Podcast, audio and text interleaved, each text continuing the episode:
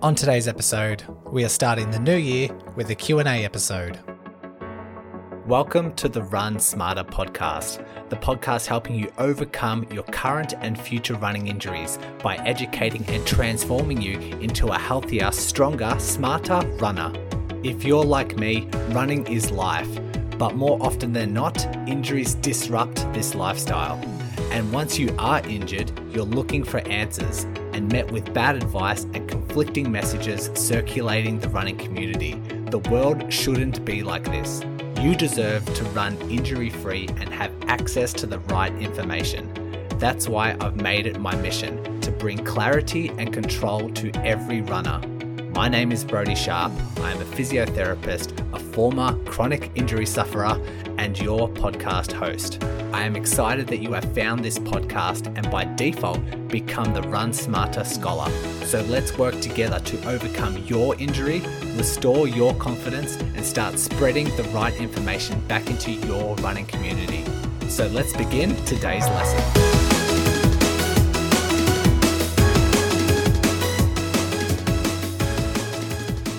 Happy 2023 Run Smarter Scholars. Uh, we, like I said last episode or the episode before that, these Q&A episodes seem to be highly popular. Downloads are quite high for these and getting a lot of engagement, a lot of questions coming in. So thanks to everyone for submitting those.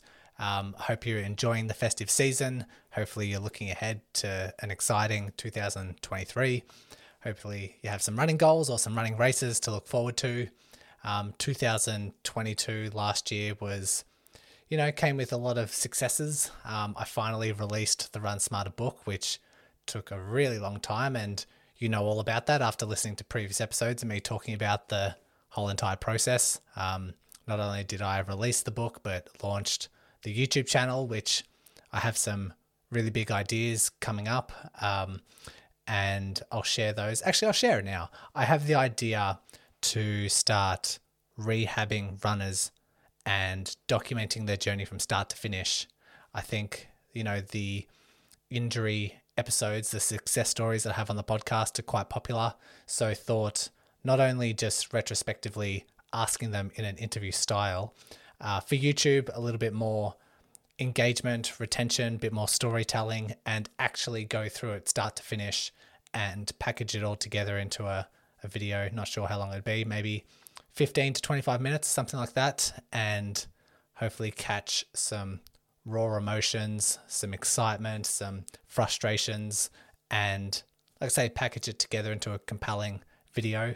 So I want to do that, and I want to have my own personal journey of trying to tell some rehab stories with um, higher and higher profile people. So bigger and bigger influencers, essentially, which I'm already currently rehabbing about four people.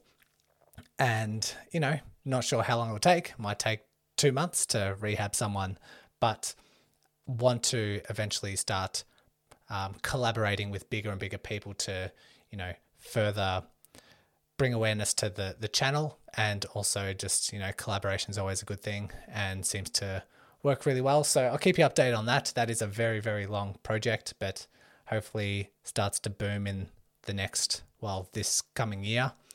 And yeah, so excited for that. When it comes to the podcast side of things, um, I am almost, well, let me go through some download figures if you're interested in that.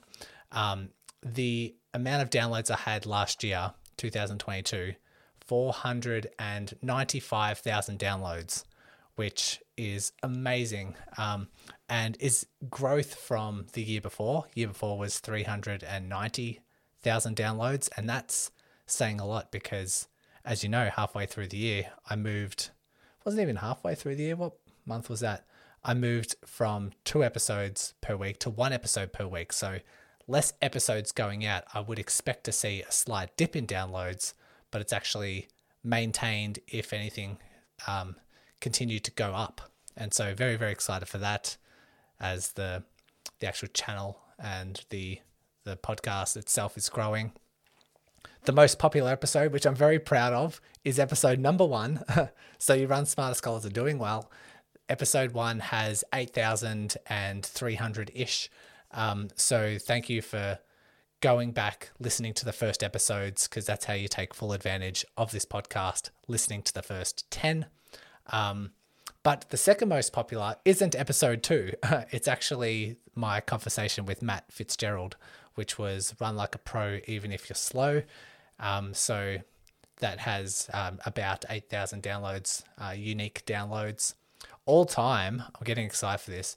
The all time downloads for this podcast is closely approaching 1 million, which is phenomenal. I'm at 970,000 downloads. So there'll be a big celebration. I'll create a post or something when we reach that 1 million. But thanks for your support. Thanks for appreciating and recognizing that running smarter and knowledge goes a long way.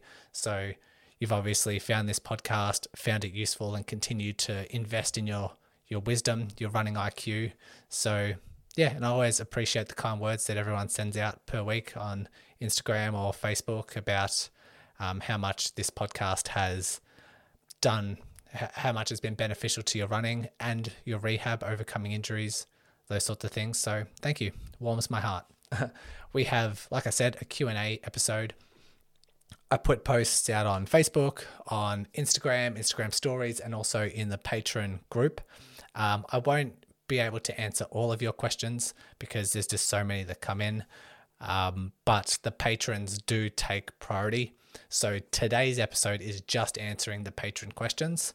And next episode, not we might do one, maybe two more episodes of Q and A's, but that's when I have to start picking and choosing which ones might be the best. But um, a shout out to Laura, one of our patrons, who suggested the topic of orthobiologics, um, something I'm not familiar with. So um, she has sent me some papers, which I'll look into.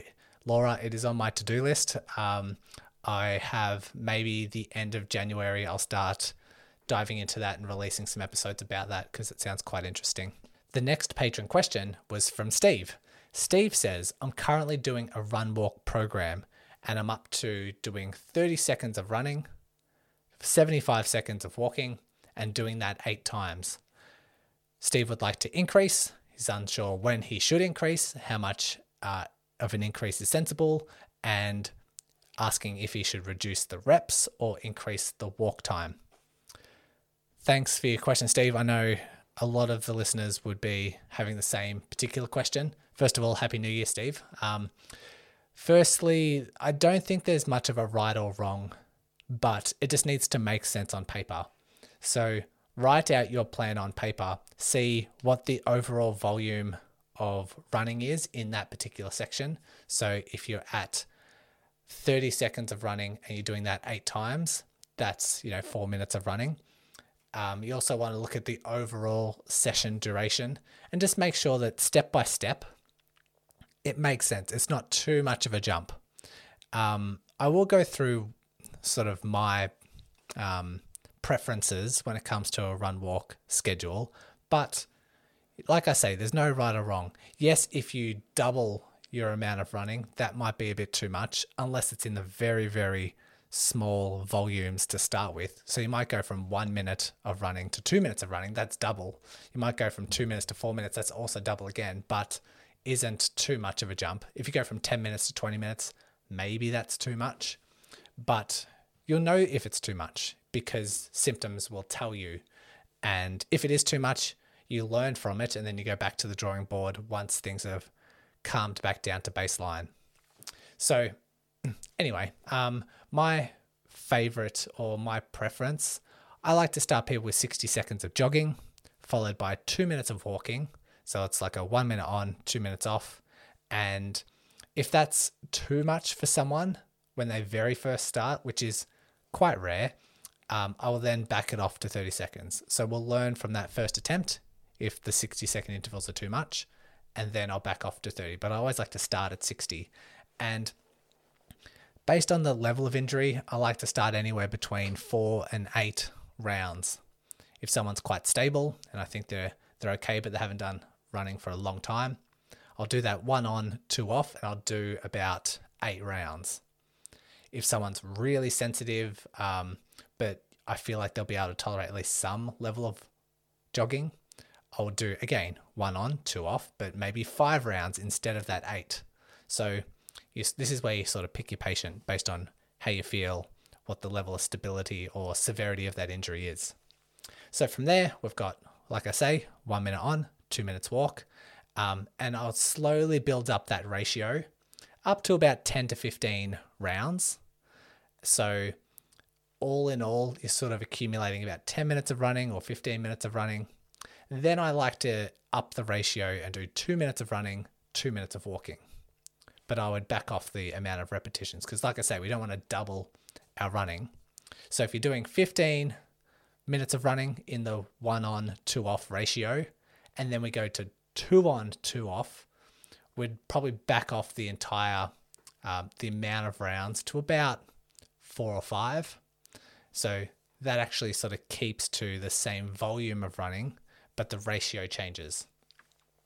Once you can tolerate that, and we slowly build up to 10 rounds, so you're doing 20 minutes of running all up, 40 minute session, like I say, two on, two off. That's when the session itself starts to, you know, become quite long. A 40 minute session of run walk, I wouldn't want to go much beyond that. So then I change the ratio again. I still keep the two minutes of running, but the two minutes of walking I then cut in half to one minute of walking. So the ratio now is two on, one off, and then I'll slowly build from there. So um, once we've built up enough of that, and I feel like the injury is really stable, then I increase the minutes per run. So the ratio would go from two minutes on, one minute off, to then three minutes on, one minute off, then four minutes on, one minute off, then five minutes on, one minute off. And you can see that this builds up quite quickly.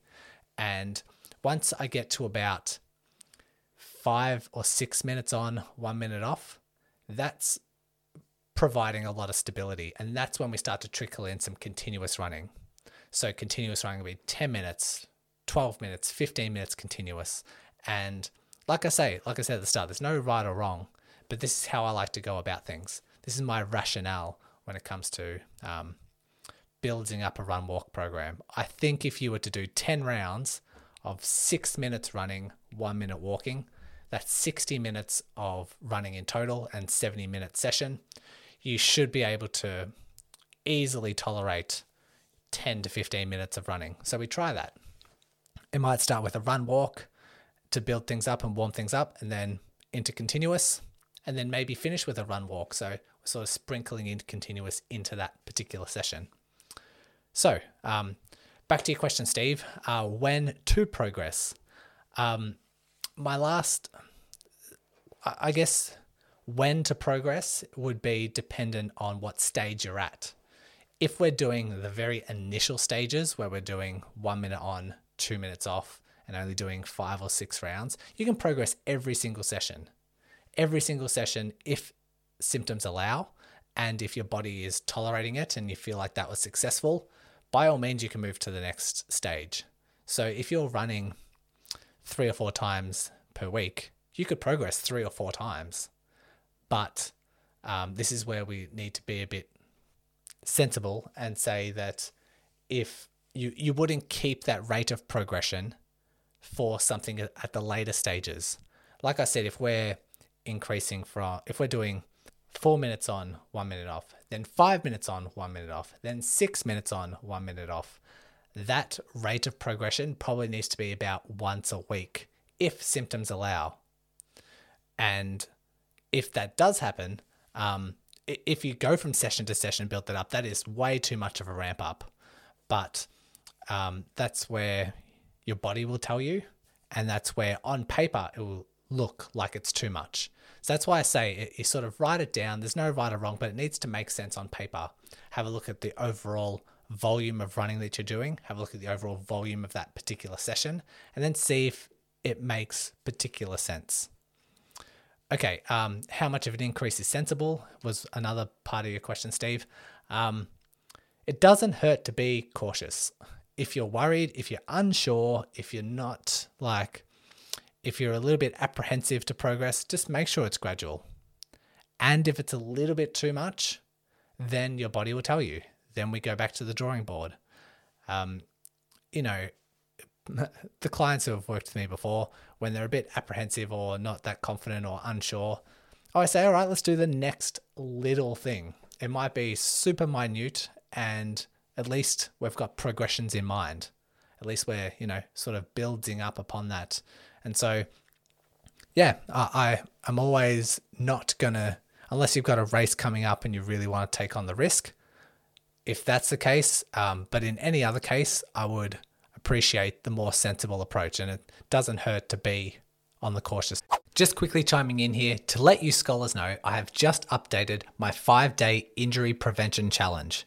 This is one email per day for five days, learning new concepts and diving into the science on how you can reduce your risk of injury.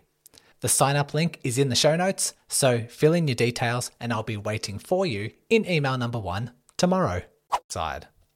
Lastly, asked um, Steve, should I reduce the reps or increase the walk time?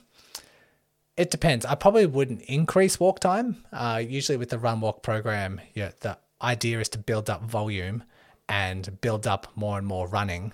Um, unless against like sort of unique circumstances, I wouldn't build up the walking. I would reduce the walking, build up the running. And if your body isn't responding well to that, then maybe just stay at a level you can tolerate. But hopefully that makes a bit of sense. Okay, our next patron question comes from Craig.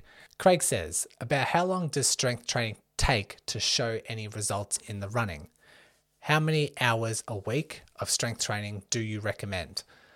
Happy New Year, Craig. Thanks for submitting a question. Um, let's start with what type of running gets superior results. You probably know this already, but um, I thought if someone isn't familiar, if we're on the topic, might as well um, talk about it. So, research will show that when you commit to strength training, you want to um, head down the slow, heavy progressive type of strength training rather than down the path of body weight, high rep ranges. A lot of runners, they stick to what they're good at, and a lot of them just like running. But if we eventually convince them to start strength training, they go into the gym, they do lighter stuff, body weight, calf raises, lunges, squats, those sorts of things. And when they do increase the weight, they just keep to high rep ranges like three or four sets of 15 or 20, those ranges. And if you're just starting out and getting used to technique, totally fine. But as the months progress and as you get more confident, as you get more used to that exercise, the idea, if you want to carry over some um, benefits into your running performance, you need to start tapping into the slow, heavy stuff. So increasing the weight for your squats, for your deadlifts, for your calf raises, for your lunges, those sorts of things. And um, that would be like the bulk of your strength training. If you want to sprinkle on a couple of percenters here and there, um, you might want to do some power based stuff or plyometric type of stuff. Um, but that's only sprinkling on a bit of um, added benefit. You, the bulk of the stuff should be the slow, heavy stuff to answer your question, Craig, about how long does strength training take to show results, um, I could just pull up a study. I've got a really nice study here. Um, the title was Concurrent Complex and Endurance Training for Recreational Marathon Runners Effects on Neuromuscular and Running Performance. Um, I actually did a whole entire episode on this study because it was so fascinating in terms of its um, results and like the study design. Um, really, really happy with it. And what they did was take marathon runners, recreational marathon runners, into three groups to do the same identical training in their running, but um, when they divided into three different groups, they did three different strength training approaches. The first group did the body weight type of stuff, or like light weights, kept the rep ranges quite high. The second group did the slow heavy stuff. The third group still did the slow heavy stuff, but not to the same volume. They backed off the overall volume a little bit just so they could add in a little bit of power based exercise, which is what the um, concurrent, the complex group was. So when they say current, complex, and endurance training in the title, the complex refers to the both the heavy and the the plyometric power based stuff. And what they showed was that group two and group three, so the, the heavy strength and the complex strength, showed the same amount of improvements, whereas the endurance didn't show as much. Um, and again, to answer your question, Craig, they did this intervention in six weeks and they showed results and they did the, this two times per week. So um, the study itself quoted so six weeks of concurrent complex or heavy strength training resulted in similar improvements on maximal strength, jumping performance, running economy, and VO2 max in recreational marathon runners. And like I say, that first group didn't show um, the, those same results. So that's six weeks. Um, and I would say six weeks is probably the minimum you're going to find. I'd, you know, most other studies that I've come across, they do an intervention for six to 12 weeks um, just to see if the results carry over. But this one said six weeks. And I would say that's probably the bare minimum. I'm actually surprised to see improvements in six weeks. So um, I guess that's it's encouraging for a lot of people. Um, when it comes to how long, what was what was the other thing in your question? Um, how long does it take? Oh, how many hours a week of strength training do you recommend? Um, I don't know about the hours. I know about the sessions. It depends how efficient you are at working within that session because you could superset um, a couple of exercises and get done a lot more efficiently than if you just did one exercise at a time. But I usually recommend if you're just starting out, if you're a beginner, just learning technique, um, you need to do lighter weights just while you get used to those exercises. I recommend doing that about two or three times a week. Like I say, if you're a beginner, um, if you start to get more experienced and you start to lift heavier, we actually need to back off the frequency so that so that the DOMs and the soreness from those sessions don't carry over and disrupt too much of your weekly plan. And if you do it twice a week, you're still seeing you'll still see a rate of progression quite a lot. So two to three times a week for a beginner, just learning the technique, just doing lighter weights just so your body gets used to it. Two times a week when lifting heavy. And like I said, you can do squats, lunges, calf raises, and deadlifts. That's like a good um, foundation to build upon. And how long it takes you, I'm not entirely sure. Um, you know, there could be some, I'd say for that particular session, that might take 40 minutes if you superset everything. Um, by superset, I mean do squats one set. And then when, when you're recovering from the squats, you then do calf raises. So you do one set of that. Then you go back to the squats and then back to the calf raises and you superset those two exercises so that you don't have to rest a lot and you're constantly moving. Um, so it doesn't have to be a lot if you want that minimalistic foundation approach. Um, so you can do that two times a week, but you can also do it once a week, once if you're in maintenance phase, if you don't want to progress your strength, but you have a race coming up and you're in this peak training volume where you know you want to dedicate most of your efforts towards building up the mileage, then you might want to back it off to once a week because once a week you won't progress and see results, but you'll maintain the strength that you have. So that could be a good approach as well. If you're not seeing results, um, and you're, you're doing your strength training, not seeing a carryover in your improvement, there's a ton of things that you could troubleshoot, but just make sure you're getting the right training and recovery. Making sure that you're not doing too much or lifting too heavy, because if you have DOMs that carries over for three or four days, then you're probably lifting too heavy or too intense, and you might need to back that off. Um, but you also want to make sure that you're optimizing your recovery, make sure that your training loads when it comes to your running is optimized for results, a few things you need to check there. So, just a few um, troubleshooting problems. A happy new year to Joanne, who says, I have a treadmill that has adjustable cushioning, softer or more like a road. I usually run barefoot on it. I always wear minimalist shoes for outdoor runs. Is it beneficial to have a more firmer setting? I only ever run up to 6Ks on it. Um, very interesting. I've never seen a particular function on a treadmill that has adjustable cushioning. So, well done. um, generally speaking, my first reaction is that firmer surfaces are actually helpful, um, helpful for running efficiency.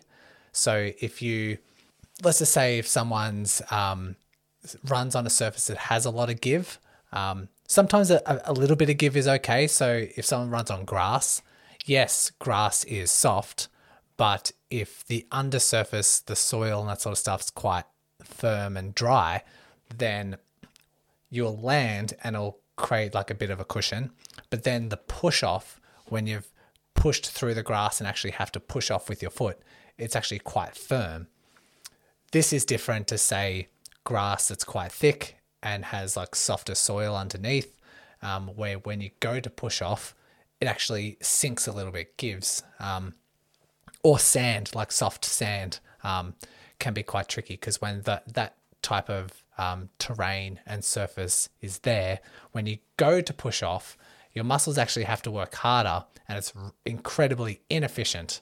Anyone can picture themselves running on really soft sand and putting in all this energy, your muscles and your legs are working hard, you're just not going anywhere. And that's because it's very inefficient. And we don't want our muscles to do that because they're working very hard for not a lot of return and can link to like overuse injuries because, like I say, they're working very hard. And so, my advice generally, gut instinct is like, okay, stick to the firmer surfaces. Um, but who knows? Like your treadmill might have that soft land, but then firm push off type of thing. Um, but again, my advice would probably change quite a lot because you say you're running in bare feet. And in my opinion, um, you sort of have a narrower margin for error when you do run barefoot. And so cushioning might be advantageous for you. Um, I have, I've done an episode on this before, but I, I, I talk about a tightrope walker analogy when it comes to reducing your risk of injury.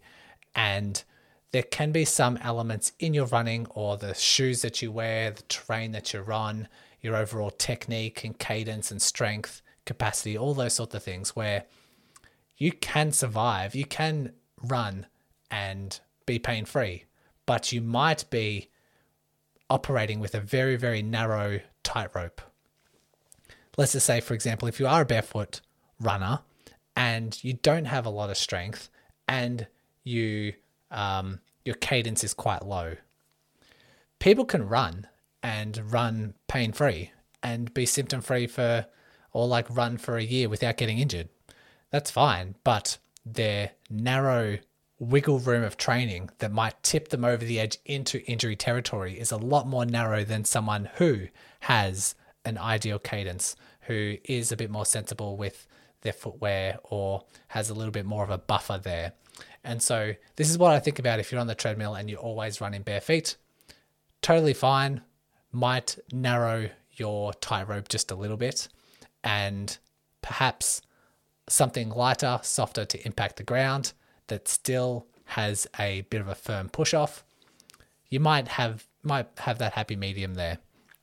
Um, also consider since I know I talked to Mikhail Montgomery about the importance of iron, and I have had other podcast listeners, such as Lena, who's brought to my attention the um, phenomenon of red blood cells kind of being damaged when you actually hit the ground.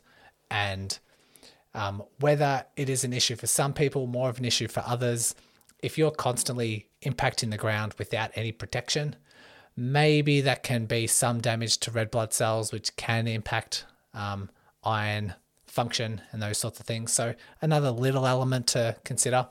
Um, so, thanks for your question. Uh, I hope that ha- helps answer something. Maybe it changes your approach to, to these sorts of things. Um, in most cases, just as a broad sense, there, there probably isn't a right or wrong, just a bit more of a, a riskier approach. But if you like that approach and you want to continue down, there'd be nothing wrong with it. Last question comes in from Chitra. Happy New Year, Chitra. Um, and she asks, any advice on keeping a higher cadence when running slow? I seem to speed up to keep up my cadence around 170. Good question. Um, the thing is with cadence, so the when you run at a certain speed, let's just say you're doing your normal sort of running. Um, your cadence can hover, I, I usually say 168, above 168 or 165, depending. If you're really tall, it can be a bit lower. But generally speaking, if you're between 165 and 185, it's it's okay um, for most. When you start running slower than what your usual speed is or your normal kind of pace, your cadence shouldn't fluctuate that much. It can drop a little bit, but I've seen a lot of people significantly drop their cadence, and that usually signifies a very inefficient, sloppy kind of run. And so it's always interesting if someone has a cadence of 170 and they during their really really slow runs they drop to 165 no big deal but i've seen people drop into the 150s uh, when they're running slow that would indicate to me for most that they can help improve their efficiency a bit more. And so um, chitra's question when trying to maintain a high cadence is actually she starts running too fast. And this is um, an indication if that's happening, you're probably taking steps that are too large. Because speed, how fast you move, is dictated by two things. One, it's how fast your legs are turning over, so your cadence or your stride frequency, or how many steps you take per minute, so how quick the legs are turning over. And then it's a factor of how big those steps are. If you correlate those two things, that will dictate your speed. There's no, there's nothing else. Um, if you want to increase your speed, you need to either increase your cadence at the same step length that you'll get faster that way, or you take larger steps at the same cadence that will also help you speed up. So, those two things, um, the relationship of those two will um, dictate how fast you run. So, going back to Chitra's equation, she's trying to keep her cadence at 170 and is starting to run too fast, well, then the only other part of the only other component of that equation is the step length, which will say, okay, your step length is too large if your goal is to slow down. So um, that's usually what I would say. Um, if you're speeding up above something that you don't want to be, take shorter steps. Just try and consciously take shorter steps. Um, if that is still bothering you and you're finding that hard to maintain, I would question what the cadence actually is. Um, if your cadence is 170, maybe you can drop it down to 165.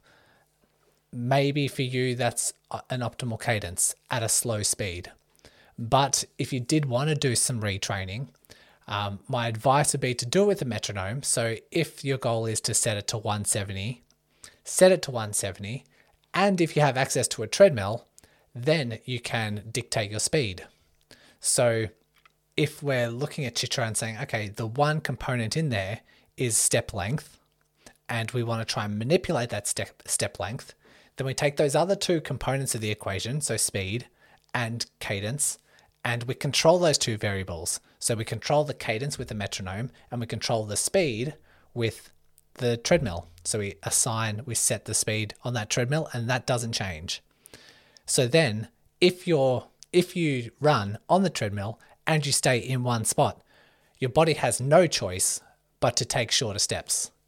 Otherwise, you're either going to um, take large steps and go too slow and fall off the back, or you're going to hit the front of the treadmill. So as long as you stay on the belt, you're retraining your body to take those shorter steps. I hope that makes sense um, and can be nice for someone, no matter what their equation, because some people might say, you know, I struggle just to run at a higher cadence. I struggle to speed up and maintain a certain cadence. I struggle to maintain a certain cadence when I run slow. All of those um, can be manipulated, like I say, with a metronome and with a, um, a treadmill. And then you can practice that, get used to it, sort of get an inbuilt sense of what that feels like. And then you can start transitioning to overground where you don't have a treadmill that dictates your pace and um, just slowly wean off that. I hope that made sense. Chitra, thank you for your question. Thanks to everyone who submitted their questions. Um, thanks for listening as well. I'll be back next week with another Q&A and I'll start picking through the Facebook and Instagram responses. So, once again, like I say, thanks for listening. And as I sign off, remember every new insight brings you one step closer to your next running breakthrough. And that concludes another Run Smarter lesson. I hope you walk away from this episode feeling empowered and proud to be a Run Smarter scholar. Because when I think of runners like you who are listening, I think of runners who recognize the power of knowledge, who don't just learn but implement these lessons, who are done with repeating the same injury cycle over and over again, who want to take an educated, active role in their rehab, who are looking for evidence based long term solutions and will not accept problematic quick fixes. And last but not least, who serve a cause bigger than themselves and pass on the right information to other runners who need it. I look forward to bringing you another episode and helping you on your Run Smarter path.